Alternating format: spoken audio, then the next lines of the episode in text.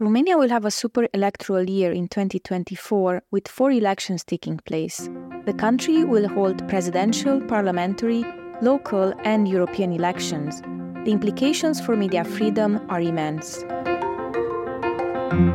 Romania is currently being governed by a strange coalition of former adversaries the Social Democrat Party and the Liberals, with the support of the Hungarian Democratic Alliance of Hungarians in Romania, have agreed to form a national unity government in 2024. This agreement followed after an endless row of crises and resignations on the background of a COVID 19 pandemic. While the mainstream parties were bearing the hatchet of war, an outsider voice gained momentum during the pandemic while criticizing what looked like a very opportunistic coalition. The Alliance for the Union of Romanians, AUR in short, is a right wing populist and nationalist political party that was founded in September 2019 and gained enough support in the 2020 Romanian local and legislative elections to enter the parliament as the fourth largest party. It is currently the third most popular party in Romania, closely tailing the Liberals. How will the media fare in covering these elections? Although the Romanian media market seems vibrant and diverse, few media outlets are able to generate sufficient cash on their own to afford to be apolitical. Except for a few big television networks and tabloids, most media outlets struggle to fund their work. Local media are highly vulnerable to pressures coming from politicians and political parties, government and municipalities, or local businessmen. In these conditions, advertising money supplied by electoral campaigns can be hard to resist. As the elections approach, we will examine the relationship between the three main political parties in Romania to the mainstream media and social media platforms and the impact this relationship might have on media freedom. You're listening to the latest episode of the MFRR in Focus, a podcast by the Media Freedom Rapid Response a consortium of press freedom organizations from across Europe. In this episode, we're shining the spotlight on Romania. I'm your host, Dumitrița Holdiș, Central and Eastern Europe Media Support Coordinator at the International Press Institute, which is a partner of the MFRR. Today, we're looking at next year's electoral year in Romania and its implications for media freedom. To discuss this issue, I'm joined by Adina Marincea, a researcher at the Elie Wiesel National Institute for the Study of the Holocaust in Romania and a PhD in communication. Hi, Adina, and thank you for joining us on this episode of the MFRR in Focus podcast. We really appreciate it. Hi, and thanks for having me. Romania will have a significant electoral year in 2024. With four elections looming, we will see a flurry of reporting on politics in the mainstream media and not only. While a majority of Romanians still prefer television channels to access news, we have seen in the 2020 parliamentary elections that social media was used by some political organizations to reach the public successfully. Could you tell us briefly how you see this relationship between political parties and the media in Romania? I think um, I think it would be important to understand how mainstream media and social media are used by the main political actors before we dive deeper into the discussion. I think it's important for us to remember that social media and uh, more specifically Facebook was first used successfully in the 2014 presidential elections when the victory of Klaus Iohannis was highly celebrated as a success against the very hated Social Democrat Party, PSD, who was then seen as not only a reminiscence of a corrupt and communist past, but also as having a hegemonic position within uh, post 89 politics. So, the social media strategy that brought this victory, which uh, just like in uh, 2020 elections, also managed to mobilize a big chunk of the diaspora, it was celebrated especially by the young middle class and the liberals more generally. And networks like Facebook were then still seen through this uh, optimistic eye of their democratizing potential. So, what has changed, I think, with the 2020 elections is not so much the role that social media played in how it was wisely and strategically instrumentalized in order to boost electoral success, but rather how society perceived this. Uh, the social media victory of a populist right wing party with some neo fascist leanings, and I'm talking about uh, the Alliance for the Union of Romanians, or AUR, was no longer celebrated by uh, the liberal class as a democratic success, but rather it started being seen as a more, more of a democratic failure. Nonetheless, by now, I think it is clear that social media can be a powerful political tool, and that uh, depending on the hands who wield it, it may also look like a double edged sword. Now, to come back to your question, I would sum up the relation of the political parties with the media as follows. The major parties, the traditional ones, uh, PSD and PNL, so the Social Democrat Party and the National Liberal Party, tend to have the biggest control, almost a monopoly, over the mainstream media and especially the television channels. This control is exerted either directly or indirectly through different media mechan- through different me- mechanisms uh, that range from state funding that is directed towards press propaganda on commercial media to mechanisms like uh, an old and unchanged legislation that allows dominant uh, power in parliament to change the top management of the public service media whenever the power changes.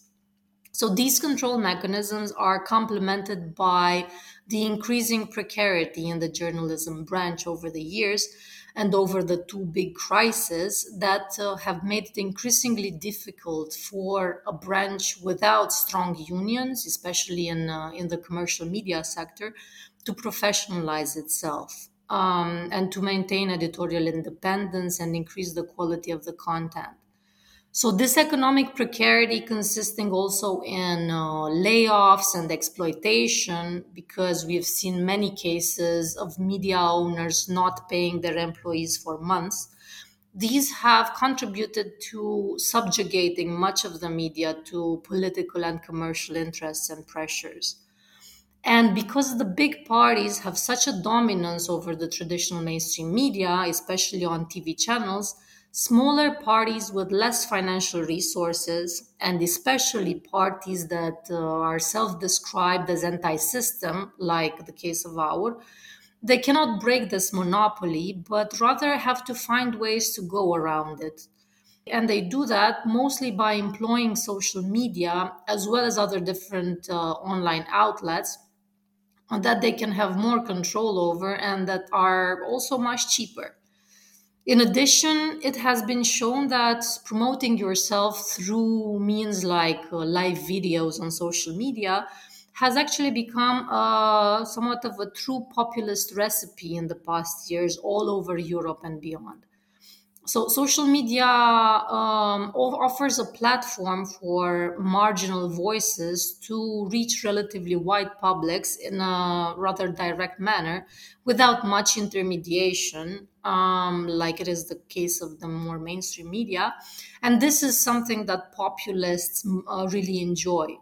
I think it's quite important you mentioned the, the level of precarity in uh, in the media and in journalism because it's actually related to my next question, which is about money. So, uh, the main political parties, the ones who are now in power, the Social Democrats and the Liberals, have been known to spend a considerable amount of money on political advertising before and during uh, electoral campaigns. It has been reported that over 10 million euros have been spent by the Social Democrats and the National Liberals alone in 2022 on political advertising, most of this advertising is not actually properly signaled as such. So we can expect these sums to increase in the in the coming elections. Now this sounds like a, a big amount. So my first question is how significant are these payoffs in the media? I was curious if this is a relation of dependency created by this precarity you mentioned.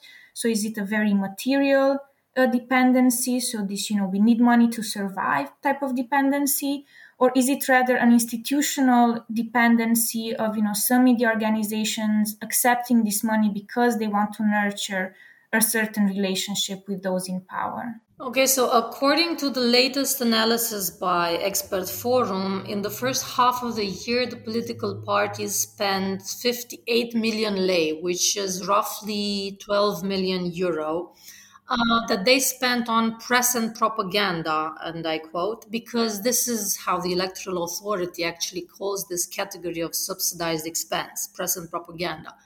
And this uh, 12 million euro represents almost half of the entire public budget allocated to them for electoral purposes, like uh, political consultancy, surveys, personnel, among others. And the overall public grants have indeed increased over the past years, as um, we have seen.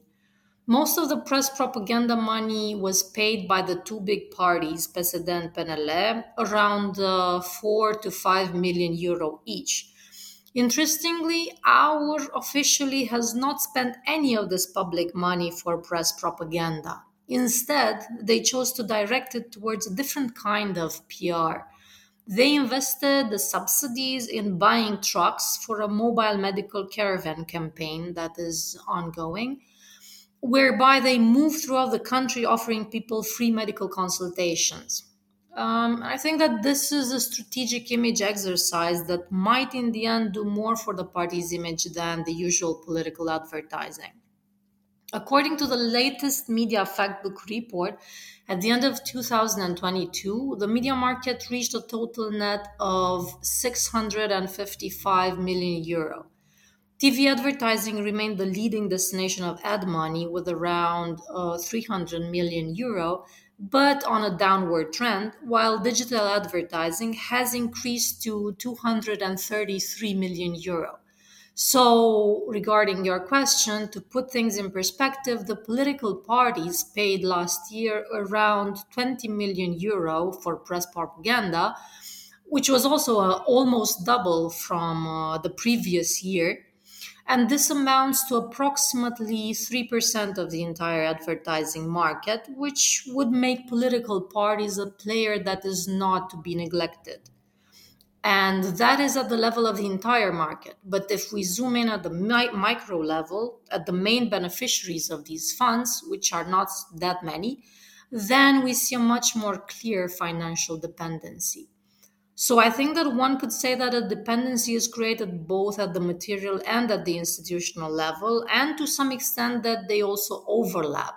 And this dependency often leads to a self censorship of journalists. Such a double economic and institutional dependency, I think, is most obvious in the case of TVR, the public television, which is now almost entirely funded by state subsidies and which is also controlled through a legislative mechanism that allows for arbitrary appointments and dismissals of the heads of the institution, making it subject to the whims and the changes of the political power. The problem with the subsidies directed by political parties to the media is that there is a very low transparency regarding the destination of the state money that goes to the press. Uh, the parties finding different mechanisms, like, for example, using intermediary companies to hide who they are paying, despite the fact that they are using public money and should have this kind of transparency. In addition, political advertising is almost never marked as such. So basically, the reader does not know how to distinguish whether it is political advertising or just regular news coverage. And there are also other ways that political parties and politicians exert political control over the media, sometimes even through being the indirect owners of certain outlets. On the latest Media Pluralism Monitor report for Romania, actually assesses very high risks for media plurality in uh, the sectors of political independence of the media and editorial autonomy. So, who owns the different media outlets uh, still remains a problem, especially in regards to digital media and so called alternative sources that sometimes reach surprisingly high audiences despite not respecting basic rules of journalism concerning um, accuracy of information or verified sources. And such is the case of, um, for example, Luis Lazarus Zeus TV, who very often invites and promotes uh, neo-fascist Senator Diana Șoșoacă, and whose Facebook videos can reach up to 1.5 million views. I would also add that um, media investigations have shown that the right wing AUR Party also promotes itself through an entire network of such websites that are clearly doing sustained propaganda for the party. Uh, independent media have shown the connections of such websites to AUR, despite AUR leaders denying that they pay them. Speaking of AUR, uh, I know you've written extensively about them and their use of social media and they are quite a significant political uh, actor at this point being i think they're hovering between the second and third place in opinion polls in terms of popularity and uh, like you mentioned they're spending a, a, fraction of the money available to the social democrats and the liber- liberals for political advertising can you also tell us a little bit about the relationship with mainstream media in Romania? Mm, that is a very interesting question for the uh, case of AUR. Um, so first, like any other self-declared anti-system party, AUR has been vocal in criticizing the mainstream media for being politically controlled and has uh, victimized itself for not having access to it. However, AUR leader George Simion has been given platform quite a few times by certain more friendly televisions like RTV or B- B1 TV.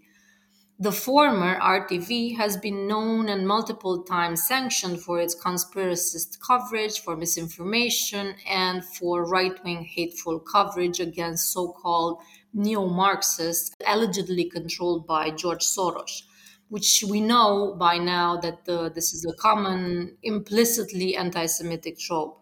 And the latter, B1 TV, is owned by the businessman and media trust owner Bobby Păunescu, who appeared in the front line with AUR leaders when they announced their election victory in 2020 and has since made many statements in support of AUR.